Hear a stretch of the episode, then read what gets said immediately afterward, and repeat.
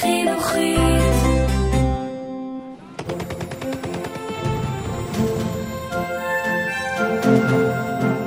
Es lebe Deutschland! The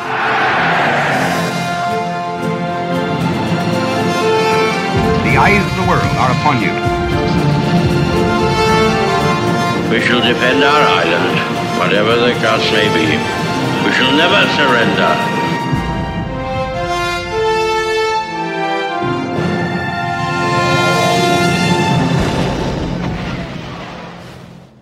ברוכים הבאים לפודקאסט מלחמת העולם השנייה של החינוכית. אני יובל מלכי. פרק מספר 30. עולם חדש. ב-8 במאי 1945 נכנעה גרמניה הנאצית לבעלות הברית. 4 חודשים מאוחר יותר, ב-2 בספטמבר 1945, נכנעה גם יפן, ובכך באה לסיומה מלחמת העולם השנייה. היה זה האסון מעשה ידי אדם הגדול בהיסטוריה. בין 60 ל-70 מיליוני בני אדם נהרגו ונרצחו במהלך המלחמה. כ3% מאוכלוסיית העולם בשנת 1940. חוץ מכמות ההרוגים האדירה, השאירה המלחמה אין ספור אחרים, פצועים ונחים, פיזית ורגשית, למשך כל ימי חייהם. בסוף מלחמת העולם השנייה היו הכלכלות האירופיות הרוסות, וההרס ברחובות ניכר כמעט בכל פינה. אימפריות כגון בריטניה וצרפת התרסקו. אם לפני המלחמה הן שלטו על אזורים נרחבים ברחבי העולם, הרי שלאחר המלחמה הן היו שקועות עד צווארן בחובות ונזקקו לעזרה. בעוד אימפריות ישנות התרסקו, 2 מדינות הפכו למעצמות על, ארצות הברית וברית המועצות. במהלך המלחמה הפכה ארצות הברית למפלצת תעשייתית, וייצרה בתוך שנים בודדות כ-650,000 ג'יפים, 300,000 מטוסים, כ-90,000 טנקים, וכ10 מיליון רובים ומכונות ירייה. ברית המועצות, לעומתה, למרות המפעלים האדירים והתעשייה העצומה שבנתה, חוותה מיד לאחר מלחמה הרס רב. רבים ממפעליה נהרסו לחלוטין, והיה עליה לשקם את הכלכלה, התעשייה והחקלאות. בעקבות המצב החדש שנוצר בעולם, עמים רבים, בעיקר בדרום-מזרח אסיה, שנשלטו במשך שנים ארוכות על ידי אימפריות אירופיות, החלו להילחם על עצמאותן. האמריקנים והסובייטים רצו שילכו בדרכם, בדרך הדמוקרטיה או הקומוניזם. עד מהרה, מלחמות חדשות עמדו בפתח. הלקחים של מלחמת העולם השנייה, לעומת זאת, עדיין מהדהדים באוזנינו, עד עצם היום הזה.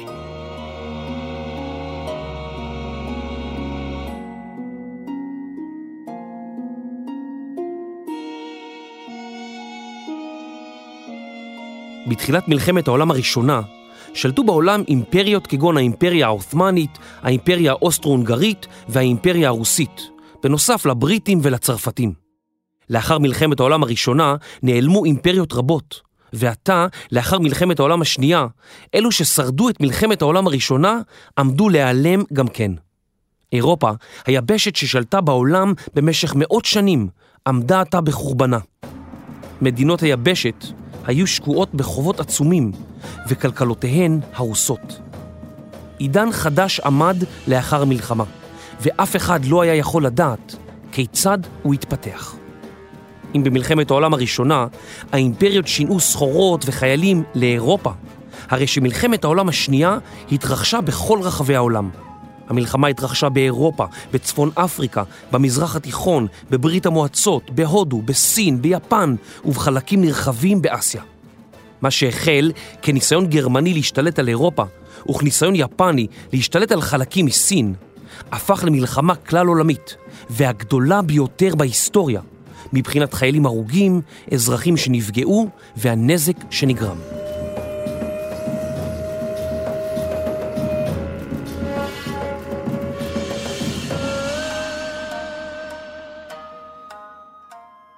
מסך הברזל. לאחר שנכנעו הגרמנים בחודש מאי 1945, נותרו כיסי התנגדות במקומות רבים באירופה, והמלחמה נמשכה עוד מספר ימים במקומות שונים כמו בצרפת ובעיר פראג. בין אלו שנכנעו בפראג היו אזרחים סובייטים לשעבר שנלחמו לצד הגרמנים. מיליוני אזרחים סובייטים ראו בגרמנים דווקא כמשחררים מידי השלטון הסובייטי ושמחו להילחם לצדם. לאחר המלחמה, הקצינים שביניהם הוצאו להורג, והחיילים נשלחו לתקופות ממושכות בגולג, מחנות עבודה בכפייה. לאחר המלחמה, חולקה גרמניה ל4 חלקים בין ארצות הברית, ברית המועצות, בריטניה וצרפת. למרות שברלין, הבירה הגרמנית, שכנה בשטח סובייטי, גם היא חולקה בין המעצמות. עד מהרה התחלפו חיוכי האמריקנים והסובייטים שנפגשו על גדות נהר האלבה רגע לפני שהמלחמה הסתיימה, והפכו למלחמת עצבים בין שתי המעצמות. רבים קיוו שהסכסוך ייפתר במהרה, מפני שלא היה בכוחם אפילו לדמיין מלחמה נוספת. לאחר המלחמה, ווינסטון צ'רצ'יל הפסיד בבחירות בבריטניה, למרות שהיה אחד האנשים הפופולריים ביותר בעולם. הוא הגיע לארצות הברית מספר חודשים לאחר שהסתיימה המלחמה. שם נאם את אחד מנאומיו המפורסמים. צ'רצ'יל אמר, צל נפל על הזירה שהוארה לא מכבר על ידי ניצחון בעלות הברית. אין איש יודע מה יש בדעתם של ברית המועצות והארגון הקומוניסטי הבינלאומי שלה לעשות בעתיד הקרוב, והיכן הגבולות, אם ישנם כאלה, להתפשטות והפצת רעיונותיהם. יש לי הערכה עמוקה, מלאת עוצמה, לעם הרוסי האמיץ ולידידי מתקופת המלחמה, המרשל סטלין. יש סימפתיה עמוקה ורצון טוב בבריטניה, ואין לי ספק שגם כאן, כלפי כל אנשי רוסיה, והחלטיות לצלוח את ההבדלים הרבים ואי ההסכמות בינינו, כדי לשמור על ידידות לאורך זמן. אך זוהי גם חובתי, להעמיד בפניכם עובדות מסוימות על הסיטואציה הנוכחית באירופה. מסטטין לחופי הים הבלטי ועד לטריאסט בים האדריאטי נמתח מסך ברזל לאורך היבשת. מאחורי הקו הזה שוכנות הבירות של מדינות עתיקות יומין, של מרכז אירופה ומזרחה. רבים ראו בנאום מסך הברזל של צ'רצ'יל כנאום תוקפני ומטריס כנגד ברית המועצות. קונפליקט אדיר זה עתה בא לסיומו, והנה צ'רצ'יל מחרחר מלחמה בשנית. יעברו כמה חודשים עד אשר העולם יתחיל לראות את השליטה הסובייטית האגרסיבית במזרח אירופה, אותה חזה צ'רצ'יל עוד שנים קודם לכן.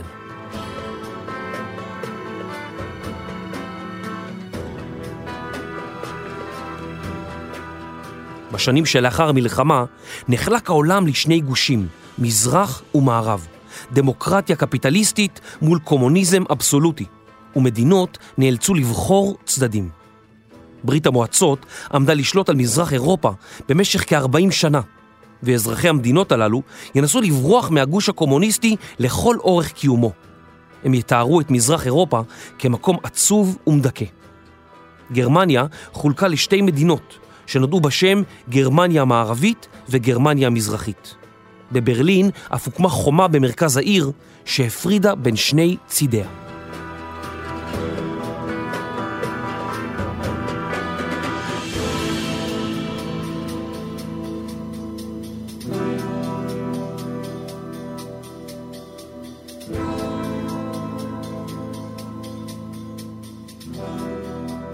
לאחר המלחמה עזרו הבריטים ליוונים להקים ממשלה אוהדת למערב.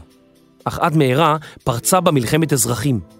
הנשיא טרומן חשש כי יוון תיפול לידי הקומוניסטים ותצטרף לגוש הקומוניסטי, והכריז שמדיניות ארצות הברית, שנודע בשם דוקטרינה טרומן, תדגול מעתה בלעזור לאנשים החופשיים בכל מקום בעולם. היא הפכה תוך כמה שנים ממדינה שדגלה בבדלנות למדינה שכל העולם היה עניינה. ממדינה שדגלה בבדלנות עם תחילת מלחמת העולם השנייה, למעצמה שענייני כל העולם הפכו להיות גם ענייניה.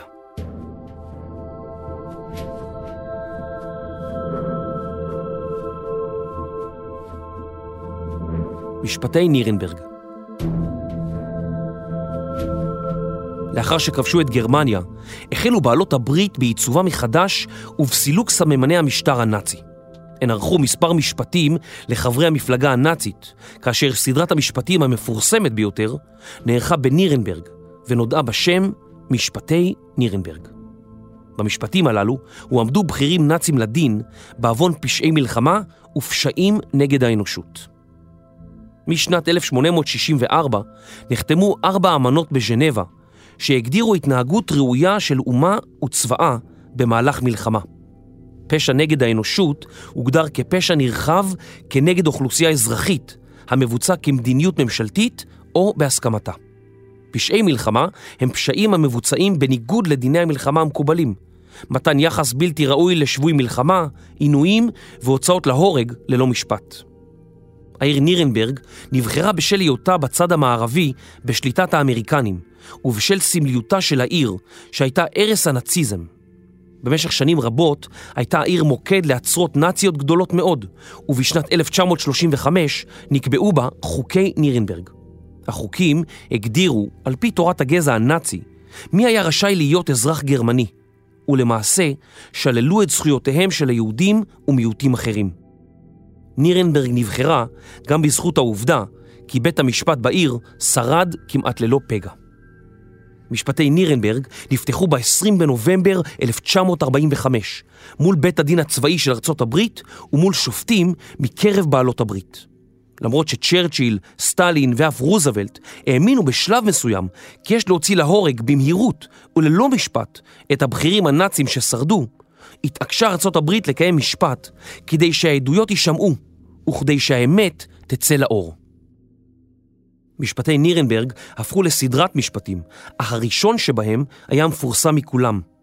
במהלך המשפט הועמדו 23 נאצים בכירים למשפט, ביניהם הרמן גרינג, ראש הלופטוואפה ויד ימינו של היטלר, מרטין בורמן, מזכיר המפלגה הנאצית, שהוא עמד לדין שלא בפניו, יואכים ריבנטרופ, שר החוץ של המשטר הנאצי, ורודולף הס, ממלא מקומו של היטלר. מרטין בורמן החליף את רודולף הס ועזר לקדם את תוכנית הפתרון הסופי של היטלר בדרכים שונות ומרובות. בורמן התאבד בסוף המלחמה וגופתו נמצאה וזוהתה רק בשנות ה-70 של המאה הקודמת.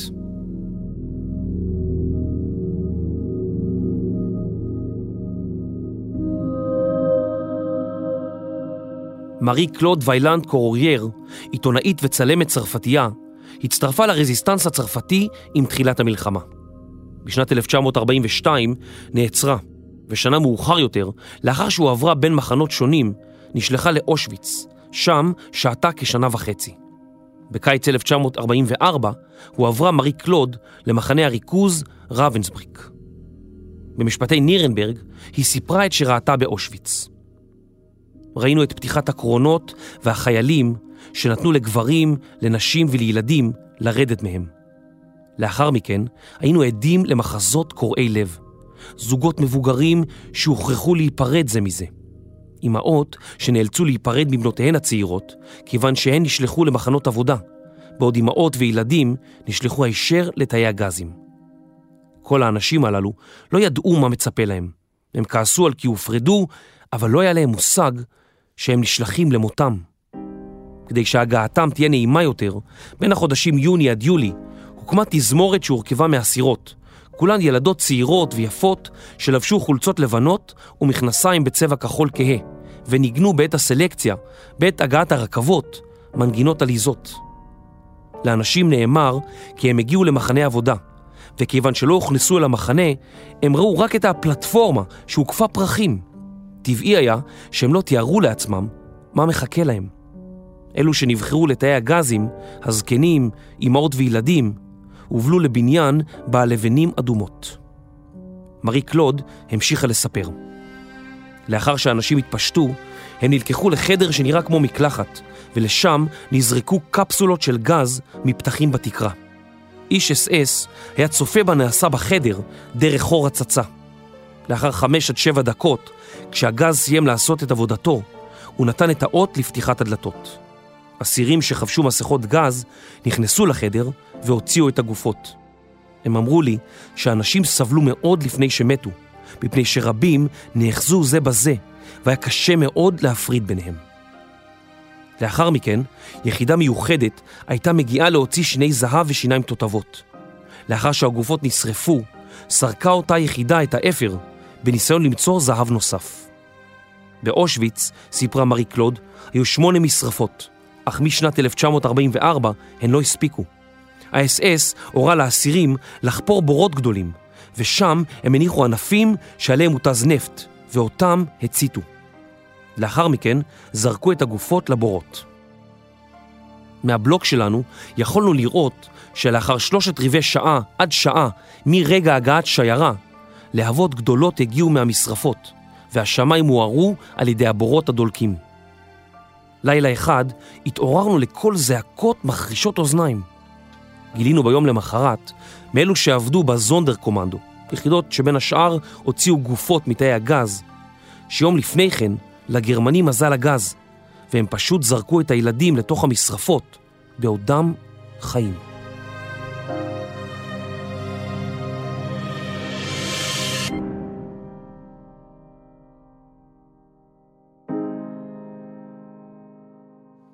מארי קלוד גם סיפרה כי גרמנים רבים ידעו על המתרחש באושוויץ. כשנשלחנו לאושוויץ, סיפרה, חיילי הוורמאכט אמרו לנו, אם הייתם יודעים לאן אתם נוסעים, לא הייתם ממהרים כל כך לנסוע לשם.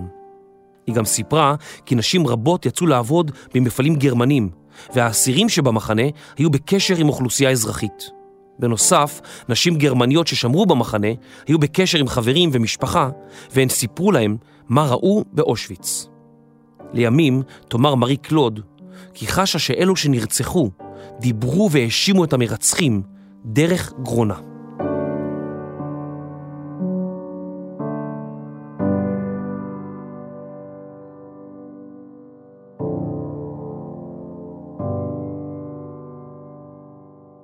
קו ההגנה של הנאשמים הטיל את האשמה על השיטה ועל כך שלא היה ביכולתם לסרב לפקודותיו של היטלר. רבים טענו כי היו בורג במכונה, חלק ממערך שבו בסך הכל מילאו פקודות. אחרים טענו לאי שפיות. במשך כשנה התנהל המשפט כאשר עיני העולם נשואות אליו. האמריקנים בחנו את הנאשמים במספר מבחני אינטליגנציה, ומצאו שלכולם היה IQ מעל הממוצע, ולאחדים הרבה מעל הממוצע. בחודש אוקטובר 1946 דחו השופטים את טענות ההגנה והטילו עונש מוות על 12 בכירים נאצים. 7 אחרים נאסרו לתקופות שונות ואילו 4 נמצאו חפים מפשע. ב-16 באוקטובר 1946 נטלו 10 מבכירי המפלגה הנאצית. הרמן גרינג הצליח להתאבד שעות לפני שנטלה בעזרת גלולת ציאניד שהוברחה לתאו.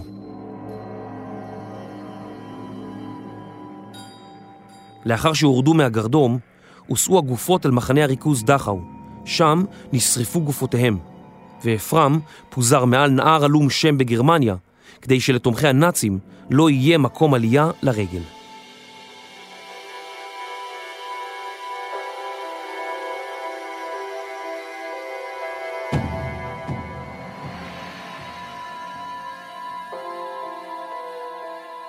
משפטי נירנברג היוו הכרה באחריות לפשעי מלחמה, והיו היסוד למשפטים נוספים דומים שנערכו בנירנברג ובמזרח הרחוק לפושעי מלחמה מיפן. העדויות שהושמעו בפני שופטי בית הדין היו העדויות הראשונות של הפשעים שביצע המשטר הנאצי. לאחר המשפט המתוקשר המשיכו להתקיים בעיר עוד כ-12 משפטים שזכו לשם משפטי נירנברג הנוספים. למרות אלפי האשמות קשות, רק כ-1,400 איש נמצאו אשמים, ופחות מ-200 מהם הוצאו להורג. עוד כמה מאות נשלחו למאסרי עולם, אך כעבור מספר שנים רק מעטים נותרו בכלא. אחוז מזערי מתוך 6 מיליון חברי המפלגה הנאצית נידון לעונש כלשהו. לאחר תקופת צינון קלה, חזרו רבים מחברי המפלגה לעבודתם בניהול המדינה. בשנות ה-60 הפגינו סטודנטים בגרמניה כנגד אותם פקידים, פוליטיקאים וראשי ממשל, שלכולם היה עבר נאצי כלשהו. הסטודנטים יצאו לרחובות וצעקו, מתחת לבגדים יש עובש בין 1000 שנים. לאחר משפטי נירנברג הנוספים, הורשו הגרמנים להעמיד למשפט את בני עמם בכוחות עצמם. מתוך כ-100,000 תיקים, פחות מ-7,000 הובאו למשפט. משפטי נירנברג, בהם הועמדו בכירים נאצים לדין, היו המשפטים הראשונים בהיסטוריה שבהם נשפטו ראשי משטר כלשהו על פשעים שבוצעו בארצותיהם. היה זה משפט שקבע כי לאנשים, לגנרלים ולמנהיגי מדינות יש אחריות בינלאומית כלפי מעשיהם. אך משפטי נירנברג לא עשו צדק מלא. גרמנים רבים שהורשעו ברציחות המוניות שוחררו לאחר מספר שנים או תמורת סכום זעום. רבים מהפושעים הנאצים ברחו, התחבאו, וחלקם עשו דרכם לדרום אמריקה, לעתים בעזרת הכנסייה הקתולית. למעשה, רק מיעוט מזערי מבין מאות אלפי הפושעים הנאצים הובאו למשפט, ומתוכם כמה מאות בלבד הוצאו להורג.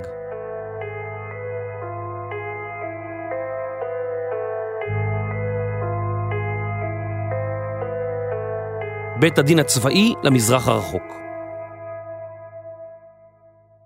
אחת ההחלטות של דאגלס מקארתור ושל יועציו ביפן הייתה להעמיד לדין את אנשי צבא יפן שהיו מעורבים בפשעי מלחמה ובפשעים נגד האנושות. האמריקנים העמידו לדין אנשי צבא ופוליטיקאים שהיו מעורבים באונס ננג'ינג, במצעד המוות של בטן ובתקיפה על פרל הרבור. בית הדין הבינלאומי הצבאי למזרח הרחוק, או בית הדין הצבאי לפשעי מלחמה בטוקיו, חילק את הפשעים לשלוש קטגוריות שונות. אלו שתכננו והוציאו לפועל מלחמה אגרסיבית, אלו שתחת פיקודם התבצעו מעשי זוועה, ואלו שביצעו אותם. במשך 3 שנים שמע בית המשפט עדויות אודות פשעי המלחמה שבוצעו על ידי חיילים יפנים. בשונה מנירנברג, כל הנאשמים היפנים נמצאו אשמים. כ-600 איש הוצאו להורג על ידי האמריקנים, ו-300 נוספים על ידי ההולנדים, לאור המעשים שביצעו באינדונזיה, מושבה הולנדית עד לשנת 1949. בין הנידונים למוות היה ראש הממשלה לשעבר, טוג'ו הידקי, והוא נתלה בדצמבר 1948. את הקיסר היפני החליטו האמריקנים שלא להעמיד לדין או משפט, בשל חשיבותו לשיקום יפן. אחת הדרישות של ארצות הברית הייתה שהקיסר היפני יהפוך לבן אנוש, ולא יהווה יותר דמות אלוהית, שהעם היפני סגד לה. הגרמנים והיפנים ראו במשפטים הללו כבלתי הוגנים וכצדק של מנצחים. היו לא מעט אנשים בצד בעלות הברית שהיו אשמים גם הם בפשעים כנגד האנושות, אך רובם לא הובאו לדין או שנשפטו לעונשים קלים בלבד. רבים תהו כיצד משטר כמו משטרו של סטלין יכול היה להאשים אחרים בפשעים נגד האנושות. אחרים תהו על אסטרטגיית הצוללות של ארצות הברית שטיבעה ספינות אזרחיות, על ההפצצות של הרי יפן ועל פצצות האטום. לאחר המלחמה הבינו בעלות הברית כי הן זקוקות לגרמניה חזקה שתעמוד לצידם כנגד הסובייטים, ולכן לא התכוונו לצאת למסע נקמה כנגד הגרמנים. ארצות הברית ובריטניה גייסו יפנים וגרמנים רבים לשורותיהם כדי להילחם בקומוניסטים. מפקד היחידה היפנית 731, שהייתה אחראית ללוחמה ביולוגית וביצעה מעשי זוועה בסין, קיבל חנינה בתמורה לסודותיו ולמידע שצברה יחידתו במלחמה. עשרות אלפי המדענים שפעלו עבור היחידה וצבא יפן לא הובאו גם הם למשפט, ולאחר המלחמה רבים מהם המשיכו לקריירות בולטות והגיעו לתפקידים בכירים. ארצות הברית הייתה זקוקה ליפן חזקה, והאמינה כי תהיה זו טעות להביא למשפט מדענים בכירים וחשובים. הרוסים, שהצליחו לשים ידיהם על מספר אנשים מיחידה 731, דנו אותם לתקופות מאסר ארוכות בשנת 1949. אך ארצות הברית גינתה את המשפט וטענה כי הוא בסך הכל תעמולה סובייטית. כיוון שמרבית הלחימה נפלה על כתפי ארצות הברית, דרשה המעצמה האמריקנית לעצב מחדש את הכלכלה היפנית ואת המבנה הפוליטי שלה, וכל זאת לבדה. האומה היפנית נזקקה גם היא לטיפול בפצעיה הכואבים. במדינה שלא הפסידה במלחמה מעודה, ובכניעה הייתה בושה גדולה יותר ממוות, ההפסד היה כואב וצורב. דאגלס מקארתור, אחד משני המפקדים של הכוחות האמריקנים באוקיינוס השקט, הפך למושל יפן וקיבל לידיו את ניהול המדינה ושיקומה. טרומן, נשיא ארצות הברית, נתן לו חופש פעולה כמעט מוחלט. מקארתור ראה ביפן בת ברית בעלת כלכלה מפותחת.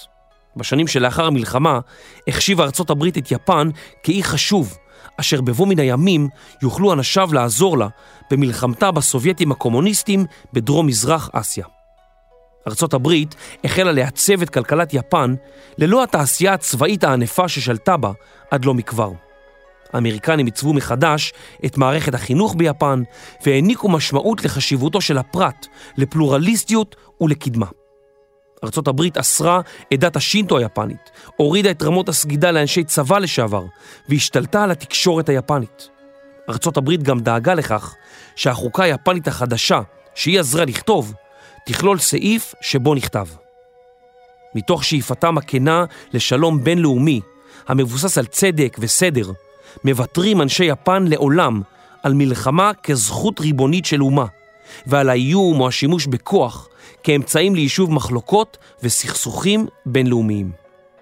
בכל אותה עת שבה התרחשו שינויים אדירים ביפן, הקפידו האמריקנים שלא להראות את מעורבותם, והאזרחים היפנים האמינו כי השינויים הללו הגיעו מידי משכתבי החוקה היפנים. האמריקנים הבינו כי למרות כל השינויים, על יפן היה לשמור על כבודה. בשנות ה-50, עת נקרא מקארתור למלחמת קוריאה, הייתה יפן בדרכה לעתיד שצפו האמריקנים בדמיונם כמה שנים קודם לכן. מדינה יציבה ודמוקרטית, בעלת בסיס כלכלי יציב, ובת ברית של ארצות הברית במזרח הרחוק.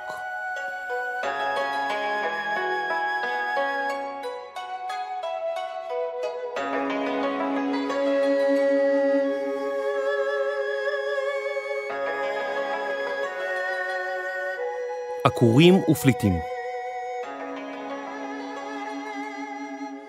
לאחר המלחמה חולקו שטחים רבים שהיו שייכים לגרמניה טרום מלחמת העולם השנייה בין מדינות שכנות. גרמניה איבדה כרבע משטחה לפני המלחמה, ואזורים נרחבים במזרח גרמניה נמסרו לידי פולין. פרוסיה חולקה בין פולין לברית המועצות. קרוב ל10 מיליון גרמנים שחיו באזורים הללו גורשו מהם, בנוסף ל3 מיליון גרמנים שגורשו מהסודטים הצ'כים. הסובייטים שהשתלטו על חלקים במזרח פולין וסיפחו אותם לברית המועצות, גרשו משטחם כ2 מיליון פולנים. הסובייטים גם סיפחו את צפון מזרח רומניה, חלקים במזרח פינלנד ואת המדינות הבלטיות. באירופה לבדה היו עתה יותר מ30 מיליון איש שהוגדרו כפליטים ועקורים. אנשים שנעו ונדו במטרה למצוא מקום מגורים קבוע. ברחבי היבשת נהרסו לחלוטין בתים, בתי ספר, משרדים ומפעלים, והדבר גרם לרבים לחפש מקום מגורים חדש ואפשרויות תעסוקה חדשות. בעוד ארצות הברית ובריטניה היו עסוקות במציאת פתרונות ביגוד, מחסה ומזון לעקורים, הסובייטים במזרח גרמניה היו עסוקים בפירוק מפעלים תעשייתיים שנשלחו על כל ציודם לברית המועצות. עד מהרה הפכו הסובייטים את מזרח גרמניה לחברה קומוניסטית על ידי סגירת כל הבנקים הפרטיים והחרמת כל הכסף, הזהב והכסף הזר. הסובייטים היו נחושים להחזיר לעצמם מעט ממה שהפסידו במלחמה, יותר משהיו מעוניינים לדאוג לעקורים החדשים. בחודשים שלאחר המלחמה, כ14 מיליון גרמנים שגורשו או שנמלטו ממדינות רבות באירופה, נדדו בדרכים בניסיון למצוא מקום מגורים חדש. כ0.5 מיליון מהם נספו בדרכם. מיליונים אחרים, קורבנות של מכונת המלחמה הנאצית, חיפשו גם הם בית חדש. ארגון האום, שהוקם זה לא מכבר, הקים כ700 מחנות ברחבי אירופה, שבהם שוכנו עקורים וחסרי בית. רבים מהמגורשים והעקורים מצאו מקום קבע במדינות אירופה שהיו זקוקות לכוח עבודה. בריטניה למשל פתחה את שעריה בפני עקורים שהיו בעלי מקצועות נדרשים במדינה, שכן היא איבדה במלחמה כוח עבודה עצום שנהרג או שלא יכול היה לחזור לתפקידו לאחר המלחמה. בין העקורים שלאחר המלחמה היו יהודים רבים מאירופה ומצפון אפריקה שנסו על נפשם ושהו במחנות העקורים. להם, שלא כמו לפולנים, לצ'כים או אפילו לגרמנים, לא היה לאן ללכת. רבים מהיהודים שחזרו לעיירותיהם וכפריהם גילו כי כל משפחתם נעלמה. יהודים רבים חוו גילויי אנטישמיות והתפרצויות אלימות כנגדם, הישר מידיהם של האוכלוסיות המקומיות. מאות יהודים נרצחו ונפצעו בפוגרומים הרבים וחששו לחייהם. העיתונות של החודשים לאחר המלחמה הייתה מלאה בכותרות על פוגרומים ביהודי טריפולי, פוגרום בפולין, בהונגריה, בסלובקיה, ברומניה ובמצרים. רוב העקורים והפליטים היהודים, הידועים בתור שארית הפלטה, שהו באזורים שבהם שלטו הבריטים והאמריקנים. בשנת 1947 הגיע מספרם לכ4 מיליון איש. האום, בעזרת סוכנות הסעד והשיקום, דאג לפליטים שקיבלו עזרה גם מהג'וינט, ארגון צדקה יהודי אמריקני שהוקם בשנת 1914. גם ארגון אורט ניסה לדאוג לפליטים ושלח מורים להכשיר רבים לתעסוקות נדרשות. לאחר המלחמה ולאור מיליוני הפליטים שהסתובבו באירופה, מיהרו מדינות רבות לסגור את גבולותיהן לפליטים. הן חששו מהצפת פליטים במדינתם, מהצורך לדאוג להם וממשבר הומניטרי שהתרחש בגבולותיהן. בארצות הברית, גם לאחר המלחמה, שמרו על מכסות הגירה, ורק כ16,000 יהודים הורשו להיכנס לארצות הברית בין סוף המלחמה לתחילת 1947. גם לבריטים היו מכסות הגירה חמורות בארץ ישראל, ואפילו מדינות כמו אוסטרליה הרשו רק לכמה אלפי יהודים להגר אליה. כתוצאה נותרו פליטים יהודים רבים, תקועים על אדמת אירופה. בשנת 1948 אישר הקונגרס האמריקני לכ-80,000 יהודים להגיע לארצות הברית, ולמעלה מ-100,000 אחרים עשו דרכם למדינת ישראל. מחנות העקורים החלו להיסגר בתחילת שנות ה-50, והאחרון שבהם נסגר בשנת 1957. משה לגין, ששירת בצבא הסובייטי במלחמה, כתב בספרו בין הטיפות: לאחר המלחמה, מולדתי לא חיכתה לי, גם לא אח או קרוב משפחה. במקלי ובתרמילי יצאתי לחפש לי אבן להניח את ראשי עליה. את מולדתי היה צריך עוד להקים, והדרך אליה הייתה רחוקה ורבת חתחתים.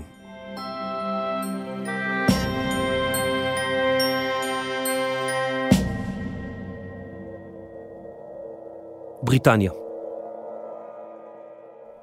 במדינות הלוחמות, בעיקר בארצות הברית, בבריטניה ובברית המועצות, היה צורך להסתגל מחדש לעידן ללא מלחמה. 3 המדינות הסבו את התעשיות שלהן לתעשיות מלחמתיות, ובצבאותיהן לחמו מיליונים שעתה עשו את דרכם הביתה. מיליוני החיילים הבריטים שחזרו אל האי גילו את ערי בריטניה המופצצות ואת העבודה הרבה שעמדה לפניהם. בריטניה הייתה שקועה בחובות, היא הוציאה למעלה מרבע מהאוצר המדיני שלה על המלחמה, ועתידה היה לוט בערפל. במהלך המלחמה הוסבו התעשיות בבריטניה לשרת את הצבא, ולמעלה מ-50% מהתעשייה הבריטית עסקה בייצור מלחמתי. מיליוני אנשים הועסקו על ידי תעשיות המלחמה השונות, ועתה כבר לא היו זקוקים להם.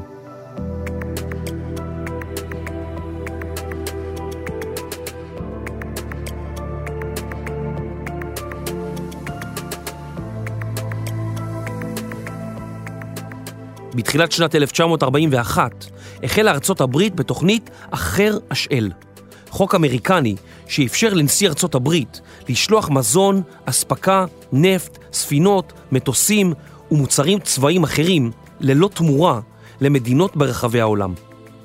החוק אפשר לארצות הברית לעזור לבעלות בריתה, בעיקר בריטניה, ברית המועצות וסין, מבלי להתערב במלחמה ולהישאר ניטרלית. ארצות הברית סיפקה למעלה מ$50 מיליארד של סיוע, שהם כ$600 מיליארד בערך כספי של ימינו. בריטניה קיבלה כ-60% מכלל הסיוע, וברית המועצות כ-20%. בחודש אוגוסט 1945 סיים הנשיא טרומן במפתיע את תוכנית אחר השאל. האמריקנים ביטלו את החוק באופן דרמטי, מפני שחשדו כי הבריטים מכרו חלק מהסחורה שקיבלו, והשתמשו בכסף כדי לתחזק את האימפריה הבריטית. בבריטניה הורגש מחסור, ומדיניות קיצוב במזון הונהגה במדינה עד לשנת 1952. מוצרים כמו לחם, שלא הוקצבו במהלך המלחמה, הוקצבו לאחר סיומה, מה שהעיד על המצב הקשה בבריטניה. למרות שבריטניה נלחמה נגד הנאצים כמעט לבדה בשנתיים הראשונות של המלחמה, וסיימה בצד המנצח, היא ירדה מגדולתה הפיננסית והפכה עד מהרה מאימפריה לעוד אחת ממדינות העולם.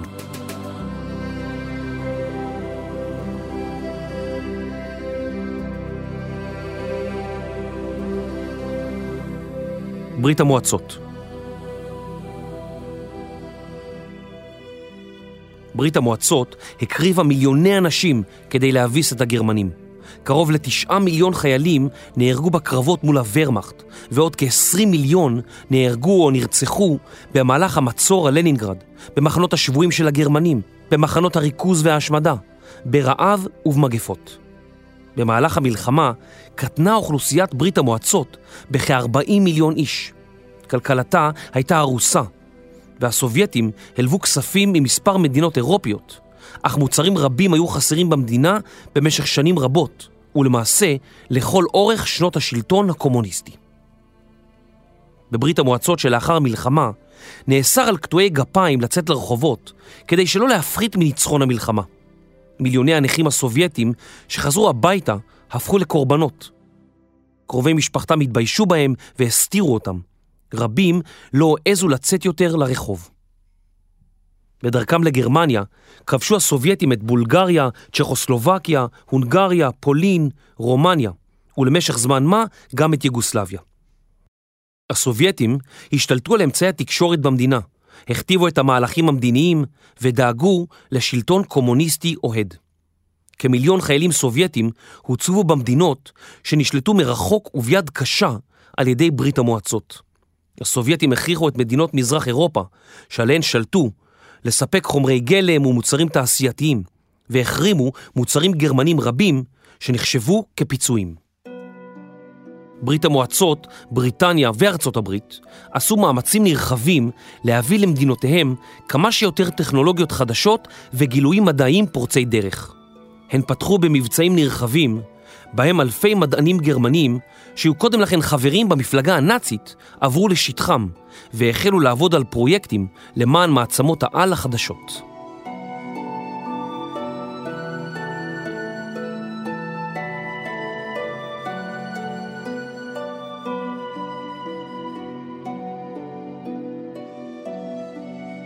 ארצות הברית ותוכנית מרשל. בשונה ממלחמת העולם הראשונה, לאחריה חזרה ארצות הברית אל גבולותיה והפנתה עורף לאירופה. בשנת 1945 לקחה על עצמה ארצות הברית תפקיד גלובלי. היא הקימה בסיסים צבאיים ברחבי העולם, אותם עדיין מאיישים חייליה כיום. לארצות הברית יש כיום כ800 בסיסים ברחבי העולם, עשרות מהם בגרמניה ועשרות ביפן. ביפן מוצבים כ55,000 חיילים בדרך קבע. כלכלת אירופה שלאחר המלחמה הייתה מרוסקת. מיליונים הפכו לחסרי בית, ואזורים חקלאים נרחבים נהרסו במהלך המלחמה כתוצאה מהפצצות, שחרור סכרים והזנחה. במהלך המלחמה כבישים הופצצו, מסילות רכבת נהרסו וגשרים קרסו. בפני המדינות עמדה התקופה של עבודה קשה והשקעה רבה, אך קופות המדינות היו ריקות. ארצות הברית חששה כי המצב במדינות הללו יהווה קרקע פוריה לאימוץ הקומוניזם. האמריקנים חששו כי אם לא יימצא פתרון לקאוס שהשתולל באירופה לאחר המלחמה, תהיה זו שאלה של זמן עד שתפרוץ מלחמה גדולה נוספת, או שאירופה כולה תהפוך לקומוניסטית.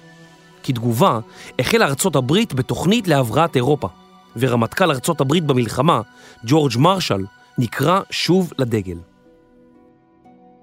תוכנית ההבראה האמריקנית לאירופה נודעה עד מהרה בשם תוכנית מרשל. התוכנית הקצתה $17 מיליארד, סכום שווה ערך לכ$130 מיליארד בערך כספי של ימינו. מטרת התוכנית הייתה לעזור למדינות אירופה להשתקם כלכלית. כמעט כל הכסף בתוכנית ניתן ללא תמורה, ורק כ10% ניתנו כהלוואה. הסובייטים לא הרשו למדינות מזרח אירופה להגיש בקשה לקבלת כספים, וכל הכסף ניתן למדינות מערב אירופה. מטרת התוכנית הייתה גם לעצור את ההתפשטות של הקומוניזם, למנוע מלחמה נוספת ולשמור על סחר חופשי בין המדינות. ארצות הברית חששה כי ללא בנות ברית כלכליות לא יהיה ביקוש לסחורה אמריקנית, והדבר יוביל לאבטלה. תוכנית מרשל החלה בשנת 1948 ופעלה במשך 4 שנים. 5 המדינות שזכו לתקציבים הגבוהים ביותר היו בריטניה, צרפת, גרמניה, איטליה והולנד. זוהי עובדה די מדהימה כי בין המדינות הללו היו גם גרמניה ואיטליה, אויבות מרות של ארצות הברית רק מספר שנים קודם לכן.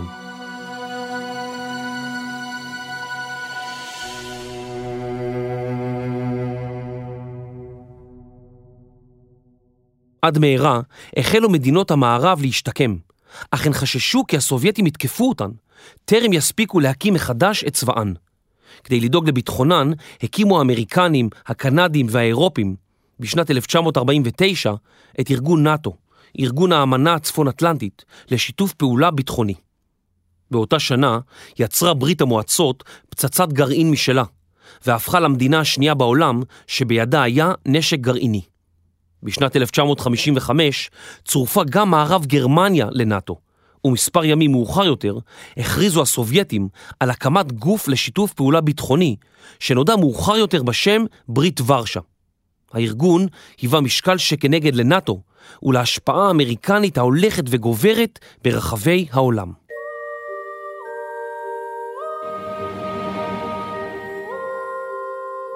דמוביליזציה.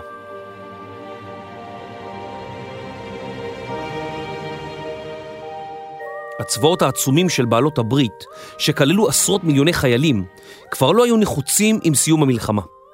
בשנת 1940 היו לארצות הברית פחות מ500,000 חיילים, ועתה, בסוף המלחמה, היו להם יותר מ12 מיליון חיילים במדים. קרוב ל8 מיליון מהם שירתו מחוץ לאדמת ארצות הברית, בכל רחבי העולם. לבריטים היו כ5 מיליון גברים ונשים במדים. החיילים וציבור בעלות הברית דרשו להחזיר את החיילים הביתה מהר ככל האפשר, אך המשימה לא הייתה פשוטה. עד מהרה החלו החיילים להפגין כנגד התהליך האיטי. טייסים ואנשי צוות אוויר בריטים בהודו ובמזרח הרחוק אפילו פתחו בשביתות. במשך 1.5 שנה מסיומה של המלחמה החזירו הבריטים כ4 מיליון חיילים לחיים אזרחיים. האמריקנים החזירו עד אמצע שנת 1947 למעלה מ10 מיליון חיילים וחיילות לאזרחות. אך החזרת החיילים הביתה לא הייתה הסוף. על המדינות השונות היה להחזיר את החיילים לחיים אזרחיים בהדרגה. חלק מהחיילים לא היו בבית במשך 6 שנים, ומשחזרו היו אנשים שונים לגמרי מאלה שיצאו לקרב. גם אנשים שנשארו מאחור לא לקיקו דבש, במיוחד בבריטניה, שם היה להם לחיות בקיצוב, תחת הפצצות, וחלקן הרחק מילדיהן שנשלחו לאזורים כפריים. בבריטניה זינק מספר הגירושין לשיאים חדשים, אך גם מספר הילדים שנולדו לאחר המלחמה זינק, והתקופה נודעה בשם הבייבי בום. רבים מהחיילים ששבו הביתה סבלו מתופעות פסיכולוגיות שלא הובחנו כראוי באותם הימים. הם לא היו היחידים.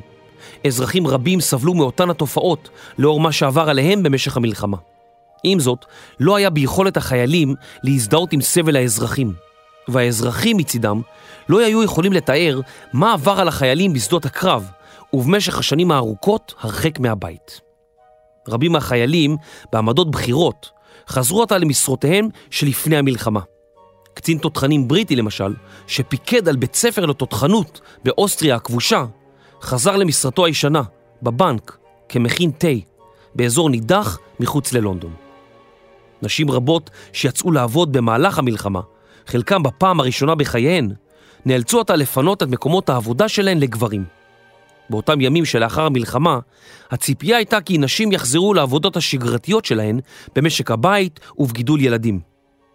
רבות מהנשים הללו סירבו, והמשיכו לעבוד מחוץ לבית, תוך כדי שהן סופגות קיתונות של ביקורת. המצב בארצות הברית היה טוב יותר מאשר בבריטניה, כיוון שארצות הברית הפכה במהלך המלחמה למעצמה כלכלית. בשנת 1944 העבירה ארצות הברית את חוק ה-GI, שהעניק מגוון הטבות לחיילים משוחררים, כגון מלגות, הלוואות בריבית נמוכה ודמי אבטלה למשך 1 שנה. הדבר העניק לרוב החיילים תקופת הסתגלות ונחיתה רכה עם חזרתם.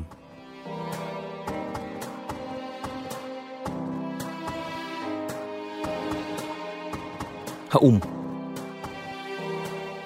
ארגון האומות המאוחדות הוקם בשנת 1945 במטרה להביא לפתרון סכסוכים ולמנוע מלחמת עולם נוספת.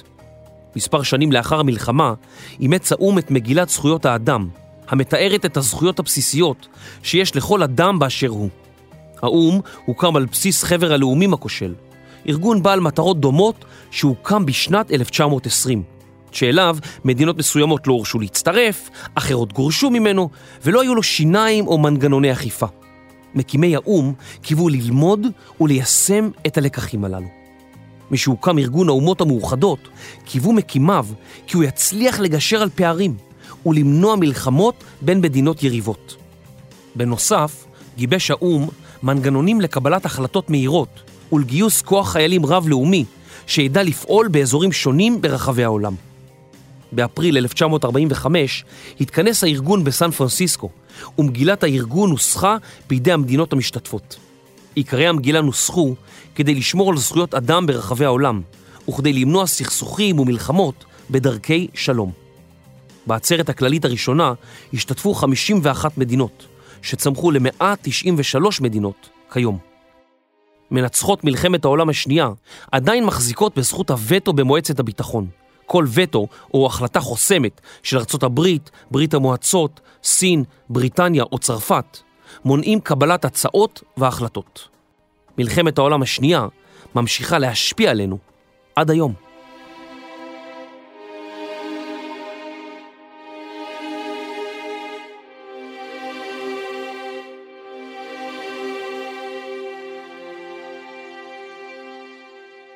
עצמאות המושבות.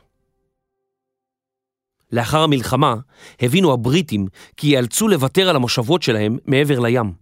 הדבר היה אירוני, מפני שיפן יצאה למלחמה בהכרזה כי תשחרר את עמי אסיה מעול הבריטים. האחרונים לחמו כנגד היפנים באוקיינוס השקט ובבורמה כדי לשמור על המושבות המרוחקות. וכך, למרות שיפן הפסידה ובריטניה יצאה בצד המנצח, בסופו של דבר נאלצו הבריטים לוותר על המושבות הרבות שהיו ברשותם באסיה הרחוקה. במהלך המלחמה הצהיר צ'רצ'יל שוב ושוב כי בריטניה לא תוותר לעולם על הודו. לאחר שצ'רצ'יל הפסיד בבחירות לקלמנט אטלי, הבין האחרון כי בריטניה לא תוכל להחזיק בהודו לאורך זמן, ובשנת 1947 זכתה הודו בעצמאותה. שנה לאחר מכן, בורמה, סרי לנקה ומלזיה זכו גם הן בעצמאות. הודו, עליה שלטו הבריטים קרוב ל-200 שנים, חולקה לפקיסטן המוסלמית והודו האינדית. כ5 מיליון הינדו וסיקים נאלצו לעבור משטח פקיסטן להודו, וכ5 מיליון מוסלמים עשו דרכם בכיוון ההפוך. מחלוקת שפרצה בין המדינות בחבל קשמיר נותרה בעינה עד היום.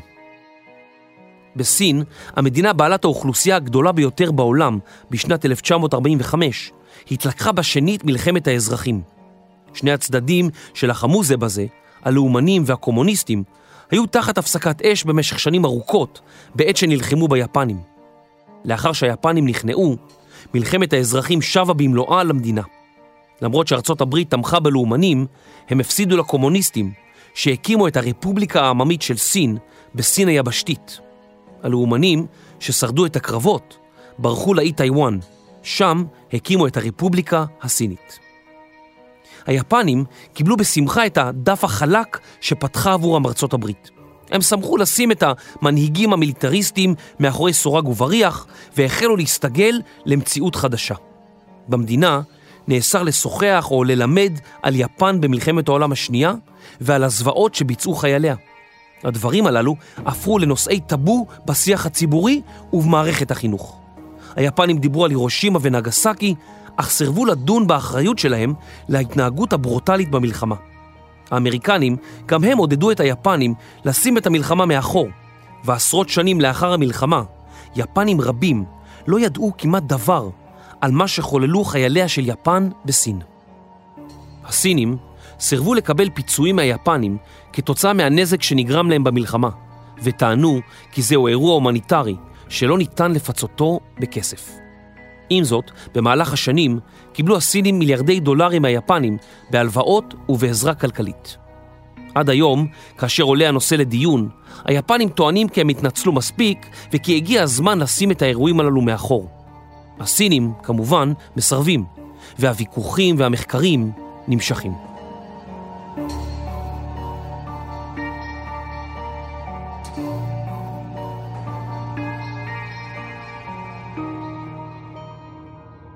בשונה מבריטניה, ניסתה צרפת לשמור על הקולוניות המרוחקות שלה. חיילים וייטנאמים שנלחמו בתעוזה כנגד היפנים, ציפו כי עתה צרפת תזכה אותם בעצמאות, אך עד מהרה תקוותיהם נגוזו. הצרפתים שלחו חיילים לווייטנאם כדי לשמור על מושבת הודו סין, ואלה לחמו בווייטנאמים מלחמה ארוכה ואכזרית. הצרפתים איבדו בקרבות כ-150,000 פצועים והרוגים. תחילה גינתה ארצות הברית את צרפת על מלחמתה בווייטנאמים ועל תקוותיה האימפריאליסטיות. אך עד מהרה החלה ארצות הברית לחשוש מתיאוריית הדומינו. התיאוריה שהפכה פופולרית בארצות הברית של שנות ה-50 וה-60 הביאה לחשש אמריקני כי נפילה של מדינה אחת לקומוניזם תוביל לשלטון דומה במדינות השכנות ובמדינות אחרות ברחבי העולם. האמריקנים החלו לתמוך בצרפתים, ועד מהרה, בתחילת שנות ה-50, יצאו למלחמה בקומוניסטים בקוריאה. לאחר המלחמה, חולקה קוריאה לצפון הקומוניסטי ולדרום הדמוקרטי. מספר שנים לאחר מכן, החלה ארצות הברית להתערב בנעשה בווייטנאם, ועד מהרה עברו האמריקנים להילחם בקומוניסטים הווייטנאמים, לאורך שנים ארוכות.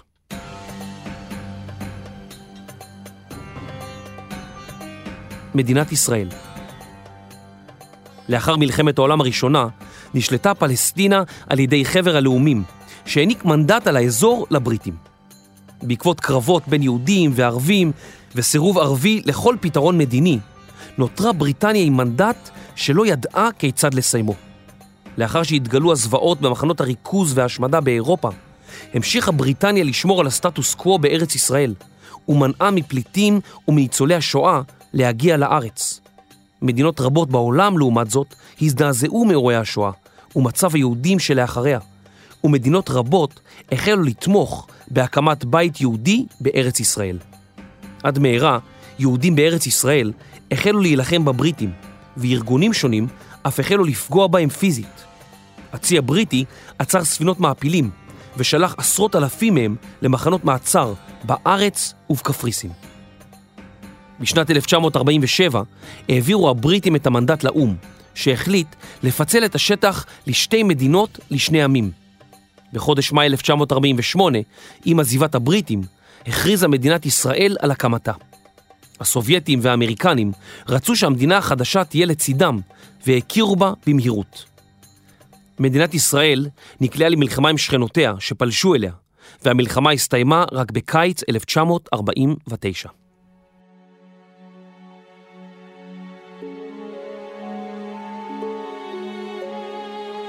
אבדות.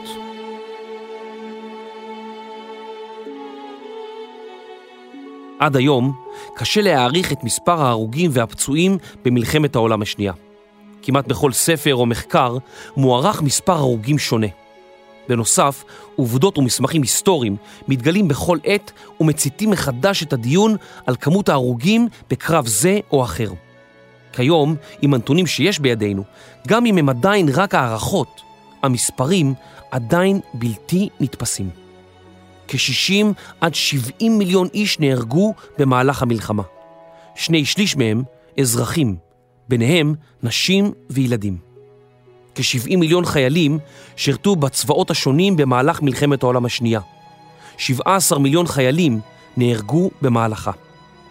במהלך המלחמה איבדו הרוסים כ-28 מיליון איש. כ3.5 מיליון שבויי מלחמה רוסיים, או כ-60% מכלל השבויים הסובייטים, מצאו את מותם במחנות השבויים של הגרמנים. במחנות הללו מצאו את מותם גם קרוב ל2 מיליון פולנים לא יהודים. כ200,000 יהודים מצאו את מותם בעת שירותם בצבא האדום במהלך מלחמת העולם השנייה. בסך הכל, כ5 מיליון אזרחים סובייטים, כ150,000 איש מוגבלים בשכלם, וכ10,000 הומוסקסואלים נרצחו על ידי גרמניה הנאצית. 1/4 מכלל החיילים שנהרגו במלחמה נספו בשבי הגרמני או היפני, רובם רוסים ופולנים. בתחילת המלחמה התגוררו ברוסיה קרוב ל200 מיליון איש. במהלכה, אזרחים רבים לא שרדו את התנאים הקשים, ועד סוף המלחמה הצטמקה אוכלוסיית רוסיה לכ170 מיליון איש בלבד. כ2 מיליון חיילים יפנים נספו במהלך המלחמה. 2/3 מהם מרעב וממחלות, ולא בשדה הקרב. בסוף המלחמה, עת תקפו הסובייטים את היפנים, הם שבו כ-600,000 חיילים יפנים. כמחצית מהם לא שרדו את שנות השבי הקשות. במהלך המלחמה נהרגו בנוסף לחיילים גם כמיליון אזרחים יפנים. בדרום-מזרח אסיה נהרגו כ5 מיליון אנשים תחת הכיבוש היפני במהלך הקרבות לשחרור השטחים מידי יפן. סין איבדה בין 15 ל-20 מיליון איש.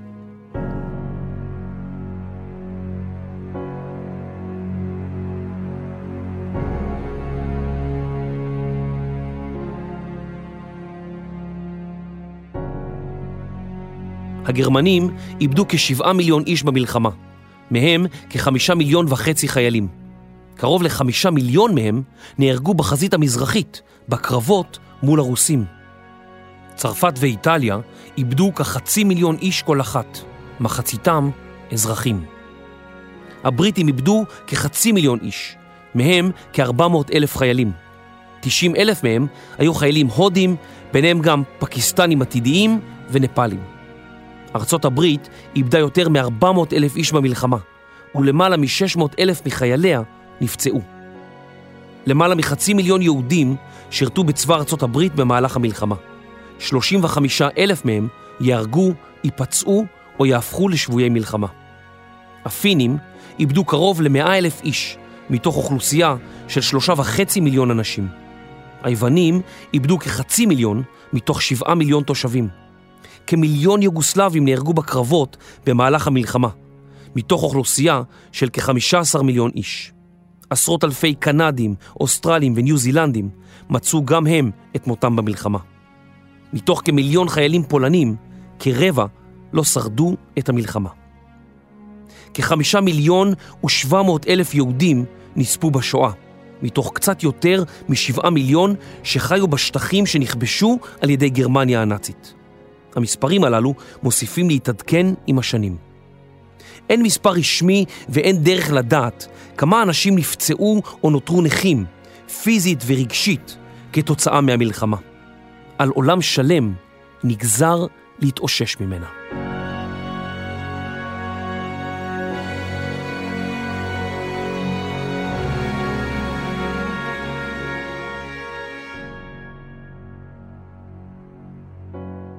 מלחמת העולם השנייה הייתה המאורע הגדול והאיום ביותר בתולדות האנושות. מיליוני אנשים נעו וזזו כנחשול במשך 6 שנים. עשרות אלפי מבצעים צבאיים יצאו לפועל, ועשרות מיליוני אנשים היו מעורבים במלחמה. במהלכה ביצעו היפנים והגרמנים מעשים מחרידים, מעשי זוועה שלא היו כדוגמתם בהיסטוריה. אחרים התעלו לגבעים של הצילות, אומץ לב וסיכון חייהם וחיי משפחתם, בעבור אנשים שלא הכירו. הייתה זו מלחמת מודיעין, שבה האינטלקט הבריטי ניצח את היעירות הגרמנית. הייתה זו מלחמה שהפגישה בין שני מנהיגים נדירים, פרנקלין רוזוולט ווינסטון צ'רצ'יל, שעליהם מוטל להכריע את אחד המנהיגים המטורפים ביותר שהעולם ראה. הייתה זו מלחמה שבה ניסה היטלר להשמיד את העם היהודי, אך בסופה קמה לעם היהודי מדינה. היקף הזוועות במלחמה הזו הוא ללא תקדים, מהמעשים הנוראים של היפנים בסין, מסע הרצח והאונס שביצעו הגרמנים בברית המועצות, הפצצות הערים והאוכלוסייה האזרחית על ידי הגרמנים, הבריטים והאמריקנים, שגרמו למספר הרוגים עצום בקרב אזרחים. דרך ההרעבה המכוונת שכפו הגרמנים והיפנים, ומאוחר יותר הסובייטים, על ערים שלמות, ודרך מסע האונס הסובייטי במזרח אירופה, ופצצות האטום שהוטלו על יפן, וכלה במהלך המתוכנן להחריד של גרמניה הנאצית כנגד העם היהודי, והשואה הנוראית שבאה עליו.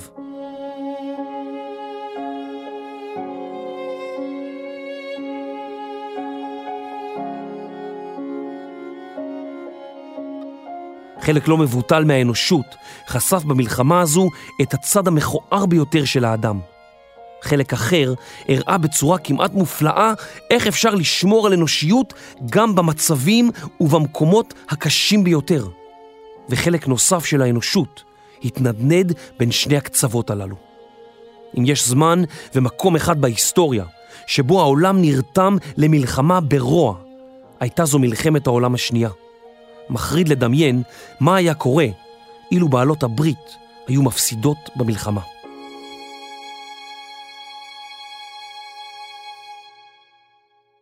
תפקידנו הוא ללמוד על המלחמה ועל לקחיה ככל שניתן, כדי שלא נערבב את האמת ההיסטורית והעובדות עם כתבות שקריות באתרים רוויי שנאה, או סצנות הרואיות בסרטים הוליוודיים. עלינו להיצמד לאמת ולהילחם במי שמנסה לטשטש אותה. כיום ישנם אלפי אתרים המכחישים שהשואה אי פעם התרחשה, שטוענים כי יומנה של אנה פרנק מפוברק, שטוענים כי מעולם לא היו תאי גזים, ושמעט מאוד יהודים נרצחו בשואה. הם טוענים בלהט כי הכל המצאה, הם מציגים עובדות, תמונות וראיות, תלושות מהמציאות, שמצליחות לבלבל ולשכנע רבים. ידיד שלי, שלימד בבחריין בקיץ 2016, נצטווה לעבור על כל ספרי ההיסטוריה של הכיתה, ולתלוש מהם את הפרקים שעוסקים בשואה. ברוכים הבאים למאה ה-21.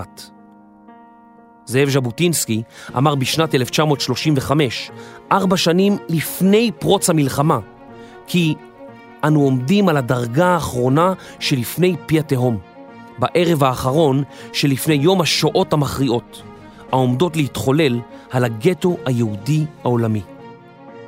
לעומת הסתערות עולמית זו, עומדת היהדות בלתי מוכנה ובלתי חמושה כראוי, בשום פנים. עלינו גם להבטיח כי הדבר לא ישנה, וכי העם היהודי לעולם לא יהיה שוב חסר ישע. ולבסוף, כשאידיאולוגיות של שנאה יצוצו שוב, בהם אנשים נשפטים על פי גזעם, צבעם, מוצאם או דתם, עלינו ללמוד מהעבר, שלא לתת להן לחזור על עצמן. זוהי חובתנו לאלו שנאלצו לשלם עבור השיעור החשוב הזה בחייהם.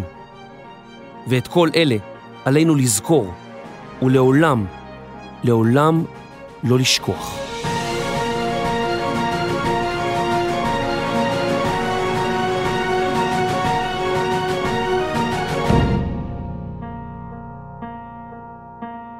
פרק מספר 30, עולם חדש. מחקר, כתיבה ועריכה, נתן פוזניאק ויובל מלכי. מפיק ראשי, רני שחר. עריכת לשון, דינה בר מנחם. עריכת סאונד, סופה סטודיו. אחראית מטעם החינוכית, שרון ויינברג שפיגלר. שותפי הפקה, פודקאסט ישראל בעם. הפקה, קטעים בהיסטוריה. אני יובל מלכי. מלחמת העולם השנייה, פודקאסט של החינוכית.